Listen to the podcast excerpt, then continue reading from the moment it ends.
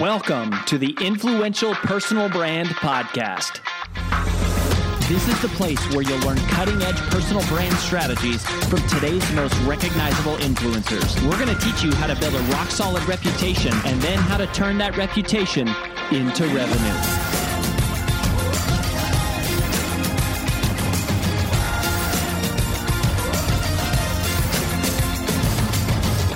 I'm your lead host, Rory Vaden, co founder of Brand Builders Group, Hall of Fame speaker, and New York Times bestselling author of Take the Stairs. Hi, it's AJ Vaden, and thanks for listening to the Influential Personal Brand Podcast. Did you know that the ideas we share on the show are things we actually specialize in helping you implement? If you want to raise your public profile and turn your reputation into revenue, please visit freecall.brandbuildersgroup.com to sign up for a free brand strategy call with one of our personal brand strategists. Again, that's freecall.brandbuildersgroup.com to sign up for your free call. Talk to you soon.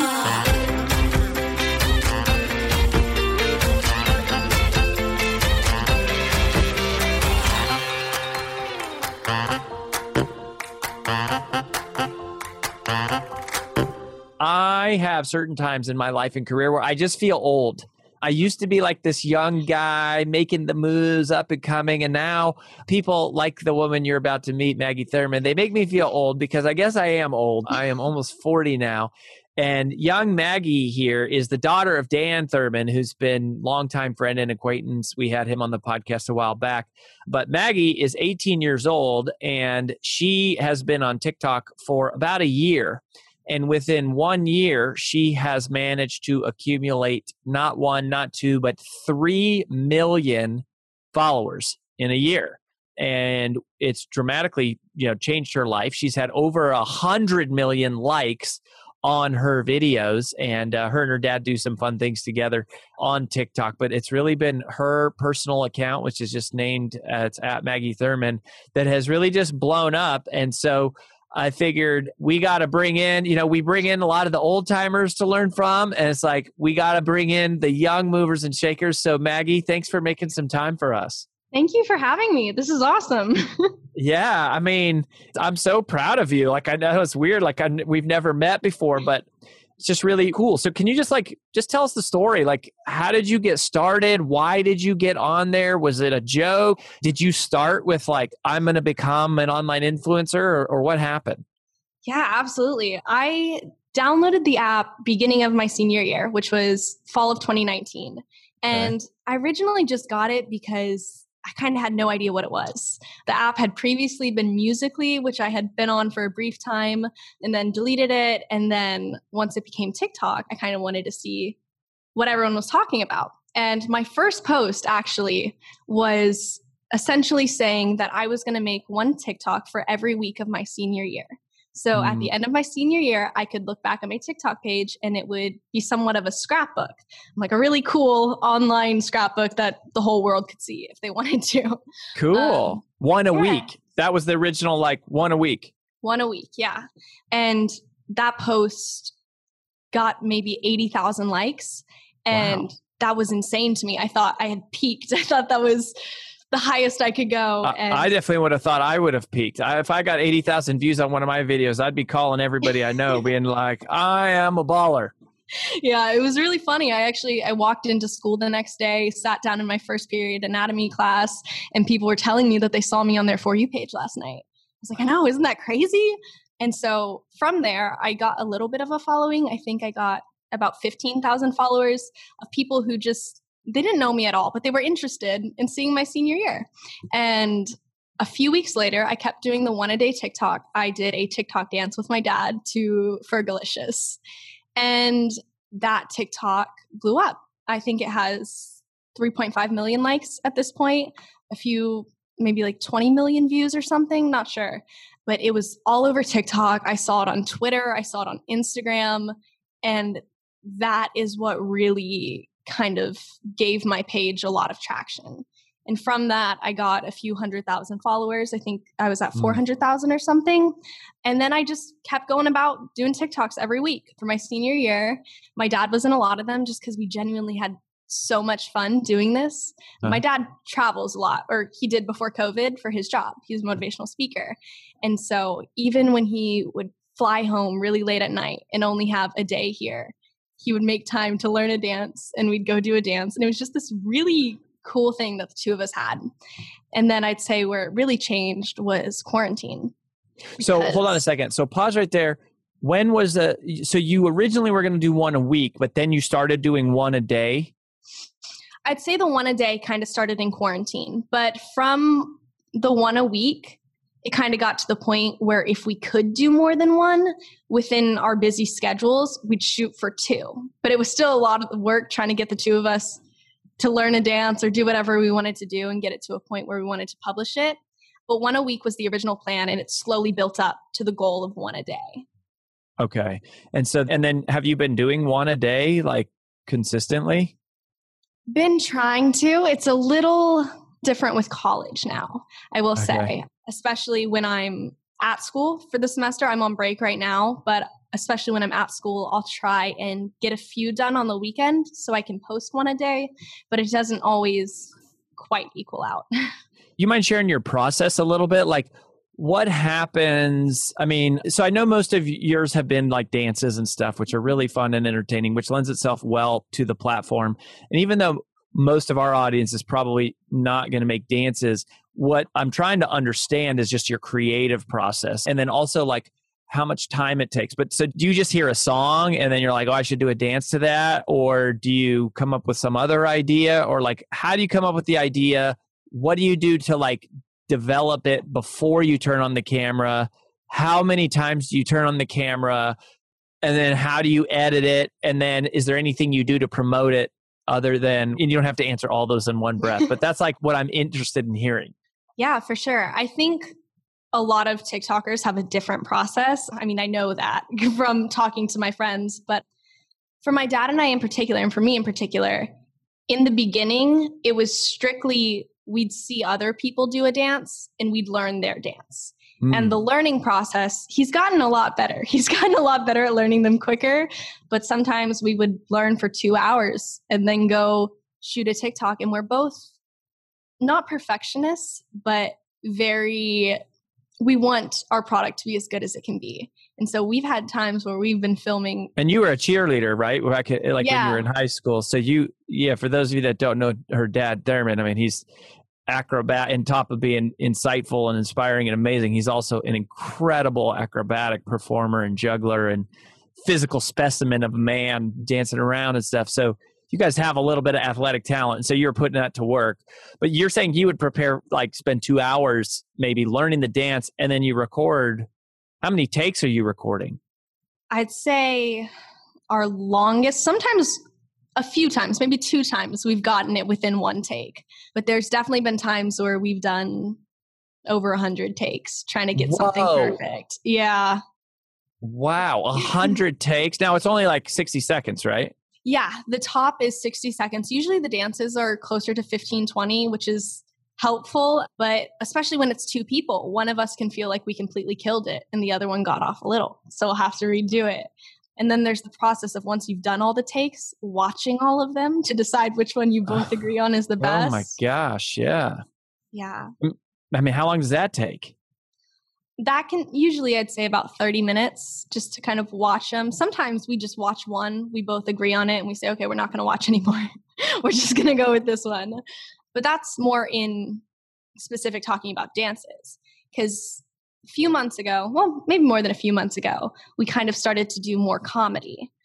And sometimes the comedy videos will talk about days in advance and then plan them out. And then sometimes we'll have spur of the moment things where I'll just say, I have something I want to tell you. Can I turn on a camera while I tell you? And we just get your genuine reaction. And we found that people really like to see that because it's kind of a more authentic view of our relationship, which I think is one of the reasons why a lot of people follow us, is just because of the connection we have with each other and the fun we have with each other. And so those are often a lot easier to make because there's a lot less prep that goes into them. And when you're editing, what are you editing for? And are you taking, you know, like if you're doing, let's say, a few dozen takes, are you taking clips from each different take to put it together or do you mostly just like no the reason you're doing all those takes is for one and then like what's your eye searching for? For dances it's always a one take. We never okay. edit those together which that's one of the reasons why it takes so long because there's no room for error in that but, it doesn't take you as much time to edit so you're doing it all in the shoots and it's just like once you nail it 30 seconds like mm. bam we got it. Okay but more comedy or talking videos i'd say there's a lot more room for editing. Editing depending on the video i'd say usually takes me around 30 minutes to an hour especially when you have to add closed captions to videos which we've really been trying to make that consistent just so we're more accessible to the deaf community hard of hearing to add that onto our platforms. But that'll add on a good bit of time. So it really does stack up so the non-dance videos like i know a lot of the videos you do with your dad you do as a team but you do a lot of them by yourself too. And here's the other thing i was trying to figure out. The music that you actually hear on tiktok that's not really the mute like when you do the dance that music is playing? Hmm and is Yeah. that what it's recording? So that's recording the actual music in the room? So you're just like hitting rewind on the track Hmm, I don't know how to explain this. So the actual audio that plays through, it doesn't pick up our audio when we do the dance. It just uses the audio that we're hearing, but it doesn't re-record it with our room audio. It just takes the audio directly from TikTok.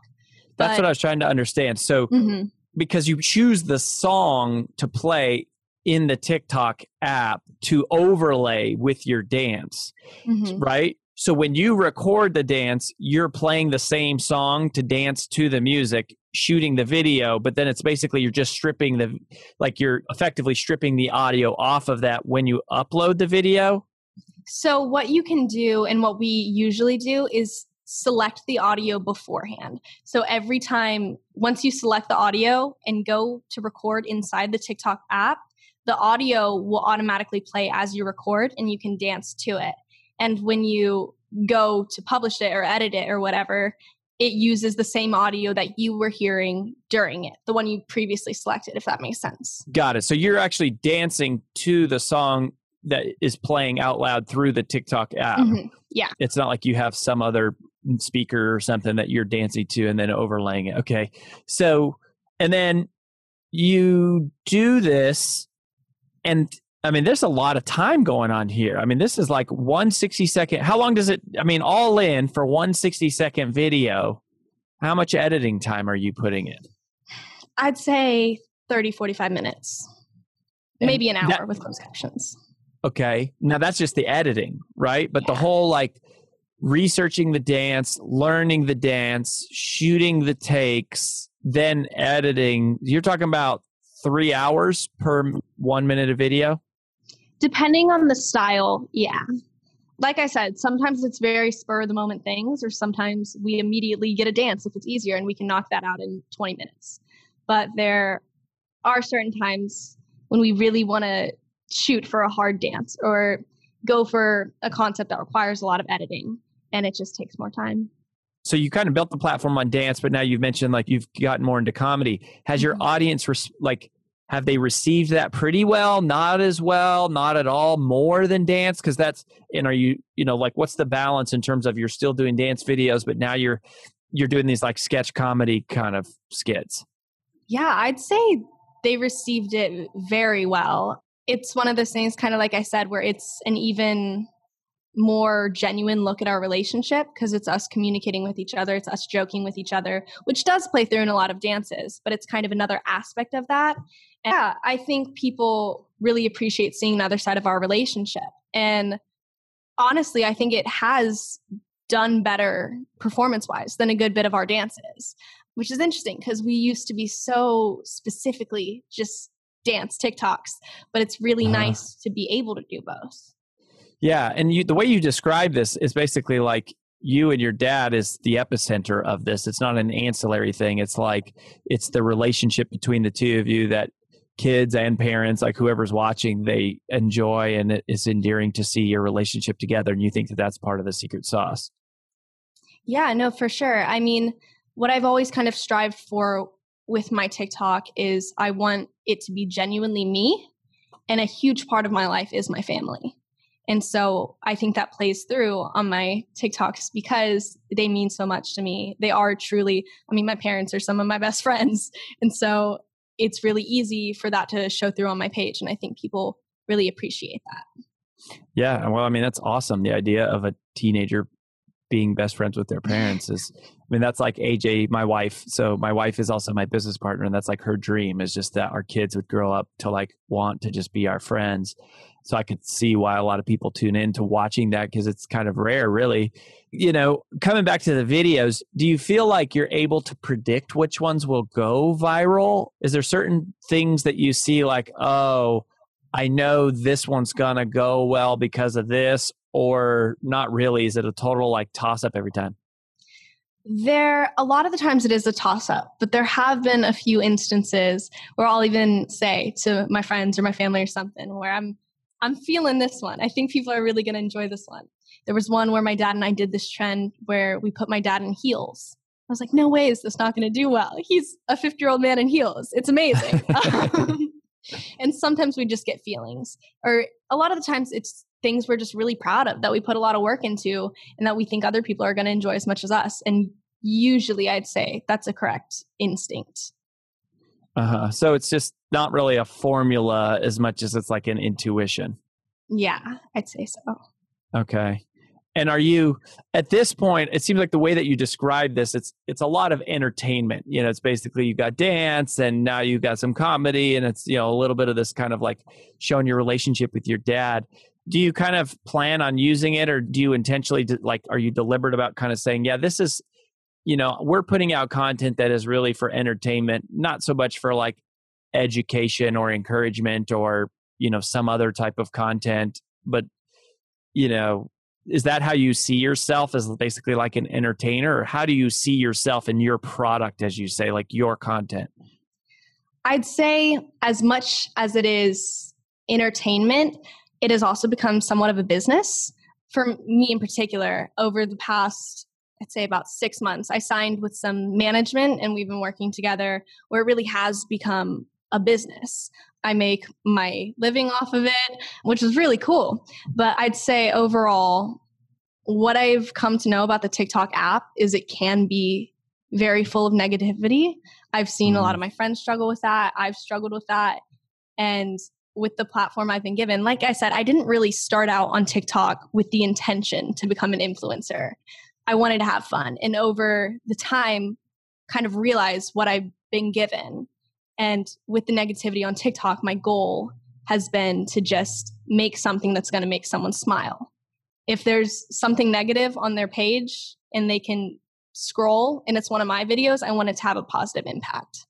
And so entertainment, yes. Joy, yes. That's all stuff that I aim to accomplish with this, but it is also at the end of the day a bit of a business.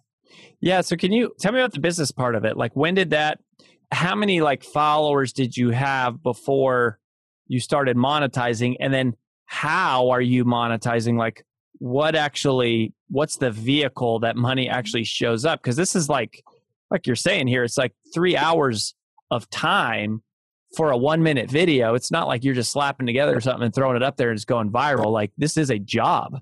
Mm-hmm. Yeah, no, absolutely. It was, I had just hit a million followers, I'm pretty sure.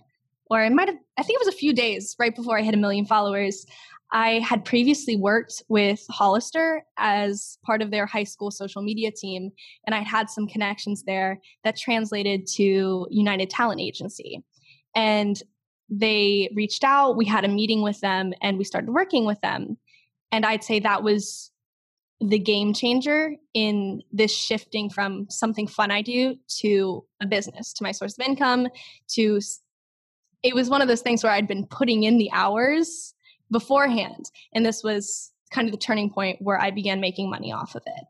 And with that, essentially, I'd say the main source of income is collaborations with brands, which my mm. team will bring to me we'll discuss it we'll either take it or leave it and then from there we'll go off working with the brand to create a monetized product and so what does that mean exactly is this like does that mean we're going to do a product placement in a video somewhere and you guys are going to dance while that people are seeing that product or is it more involved than that?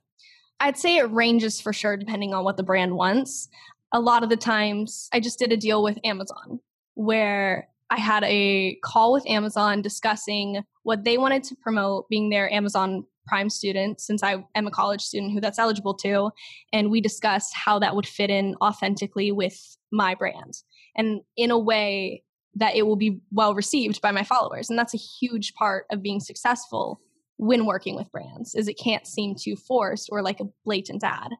And from there, we came upon a conclusion where I was going to order some things as a prime student, create little presents for some of my friends who were going through finals, and give them to them. And through the video that ended up being the ad, it was following me ordering them through Amazon Prime, me building them, and me giving them. So while it was an ad, there was still a little bit of a storyline and something positive that came out of it. And we decided that that would resonate well for my audience. So it's what we went forward with. Did the video perform well relative to other videos? It did, yeah. That one actually did pretty well. I think it has 130,000 likes which I consider good for an ad. But it was very, it fit in very well with my brand and with my content. And I think that's one of the reasons why it did well.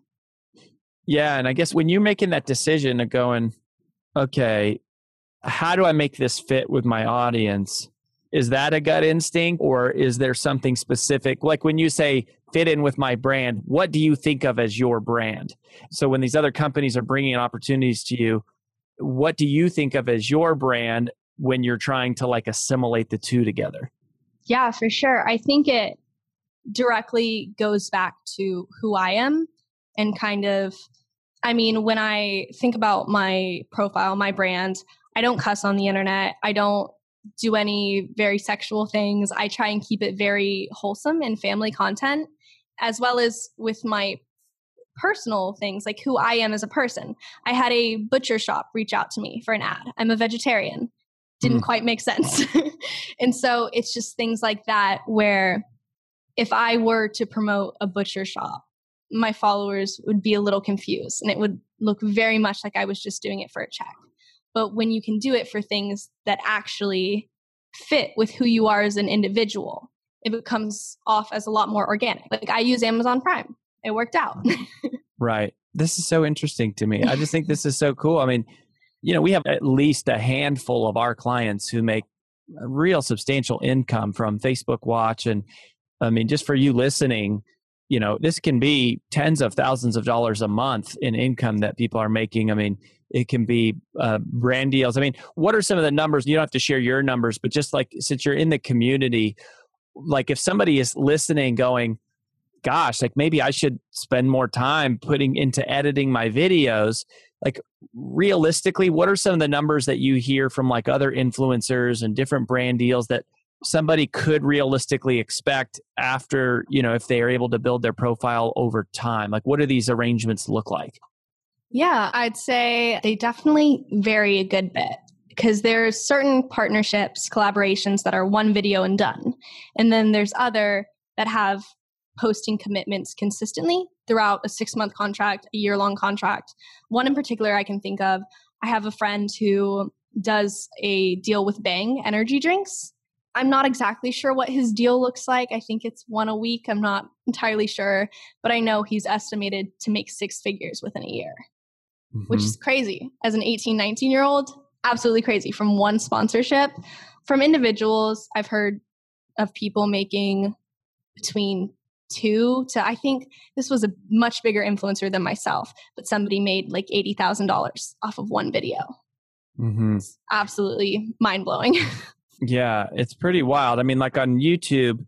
So for those of you that are members, right? So we teach in phase three in lesson one. We our events called High Traffic Strategies, and we talk about paid traffic and YouTube specifically which as i understand is also how facebook watch works is they're paying you for the length of time that people are watching, but also who is watching matters a great deal because you're getting paid per, based on the performance of the video. And so, uh, you know, like statistically, the English speaking audience is going to pay the content creator much higher than a non English speaking audience.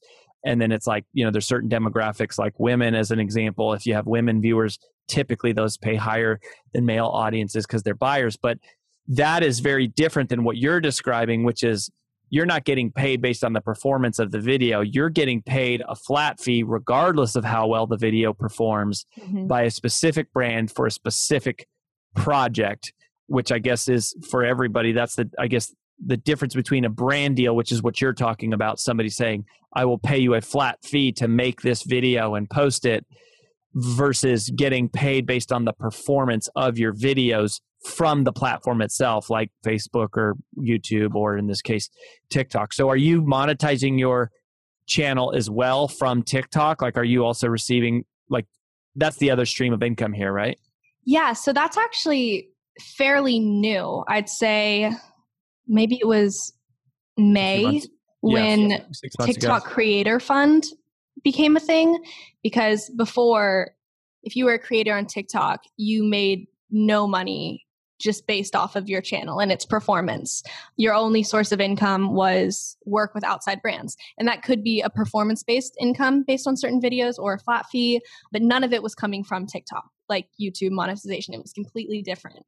But a little while ago, the TikTok Creator Fund was announced. And that is essentially a payment each day. You can take it out after 30 days after the end of a month. You can receive your earnings from that month, and it's a payment based on views. So that was a fairly new change to TikTok where now it can be monetized that way. And I think the only qualifications you need is 10,000 followers and roughly, I think it was 50,000 views within the past year or something. That may be completely wrong, but you, you can find it on the internet. Yeah. But it's not.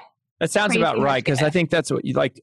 Although, actually, no, I think with YouTube, I think you need maybe it is 10,000. I think it's 100,000. I think you need 100,000 subscribers before you can monetize from YouTube on YouTube. But these brand deals, like you just have to prove to a brand that you can reach their audience and that you know it'll help create positive brand awareness now you said you so immediately you hired an agency like you engaged with an agency as soon as this started happening to help negotiate all this so you don't really deal with all that stuff directly right now I used to a little bit. I was kind of terrible at it though. People would reach out to me and say, you know, I, can you use my song in a video? How much will you charge? And I was like, is 20 bucks too much? Like, I really didn't understand the market at all. Uh-huh. So I'm so thankful for my team. They're absolutely amazing.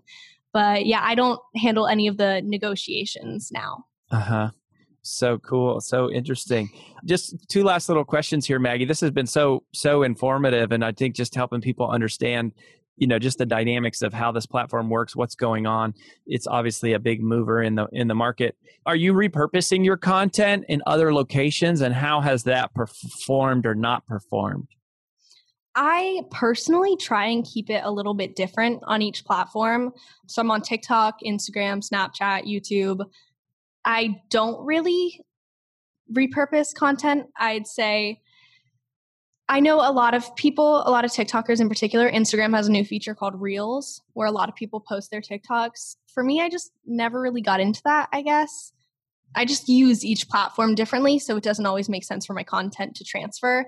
But again, I strive for my brand to be consistent on each platform. So I don't really repurpose, but I've seen a lot of creator friends be successful in that. Yeah. Okay. Yeah, that's interesting to hear different philosophies there. And then here my last little question for you is certainly you're dealing with your volume, you're dealing with some number of haters and trolls and the negative comments and we know that no matter what type of content you're putting out there, that's going to show up and I have to think even though your videos are awesome and hilarious and entertaining, I have to think that you're getting, you know, some number of hateful comments. So how do you handle those and what's been your outlook on dealing with those? Absolutely. I think there was definitely a learning curve to it. I think I used to think take things a lot more personally than I do now. Because honestly though, at the beginning, I didn't receive hate for a good long time. My dad and I used mm-hmm. to joke that our pages were just an enigma because people weren't mean to us for a long, long time. But as we both got bigger on the app, we did receive more negative comments. And honestly, I kind of, every time I receive that, I really, sounds so like textbook, but I kind of have to ask myself a few questions when receiving the negativity. I have to think in my mind, did I do something wrong? Is there a reason I'm getting negativity? Do I need to change something? Or is, are these people just not my demographic? Are we not people who would get along in real life? Are we just different? You know what I mean? Like, you're not going to get along with everyone you meet. And you meet a lot more people on TikTok than you do in everyday life. It's okay for everyone not to like you. And also just realizing that people are hurting everywhere. And it's so easy to take that out on someone who you don't really even understand. I think a big problem and why there's so much hate on social media is that people don't necessarily think of influencers as real people to an extent. They're someone they see on their screen. That's why when I meet people, a lot of the times they'll say things like, Oh, you're so much different. When I'm really kind of exactly the same, it's just me in person. Like I'm a real person. People always think I'm taller than I am. That's kind of off topic, but it's just like something mm-hmm. where people don't know you entirely. And so when you're less of an actual person to them, it's a lot easier for them to be mean to you. And honestly, at the end of the day, my rule that I've kind of told my family is at the end of the day, if I'm proud of the content, then I'm going to post it. I'm going to leave it up. If it doesn't perform well, but I'm proud of it, I'm going to leave it up. And if people don't like it, but I'm proud of it and I think it's a reflection of who I am, then I'm going to leave it up. And I think that's just something I've had to learn by is you can't judge things based off of numbers because the algorithm's always going to change. Certain people aren't going to like it and you really have to kind of be your own moral compass on things. I love it. Maggie Thurmon is who you're listening to. Maggie, where should people go? I mean, uh, obviously, Maggie Thurmon on TikTok is one place they can find you. Is there anywhere else that you would direct people if they want to connect with you? Maggie Thurmon on Instagram, Snapchat, and YouTube. Uh huh. Nice. Well, thank you so much for this, Maggie. Uh, thanks for just you know your transparency here and and sharing with us how all this stuff works and and for your encouragement and your entertainment and making the world a happier, more joyful place, uh, especially in a a year that's been pretty dark for a lot of people. It's great to know that there's positive content out there that is spreading and that it's given you resources to make a bigger impact in the world. So we wish you the very best, my friend. Thank you so much.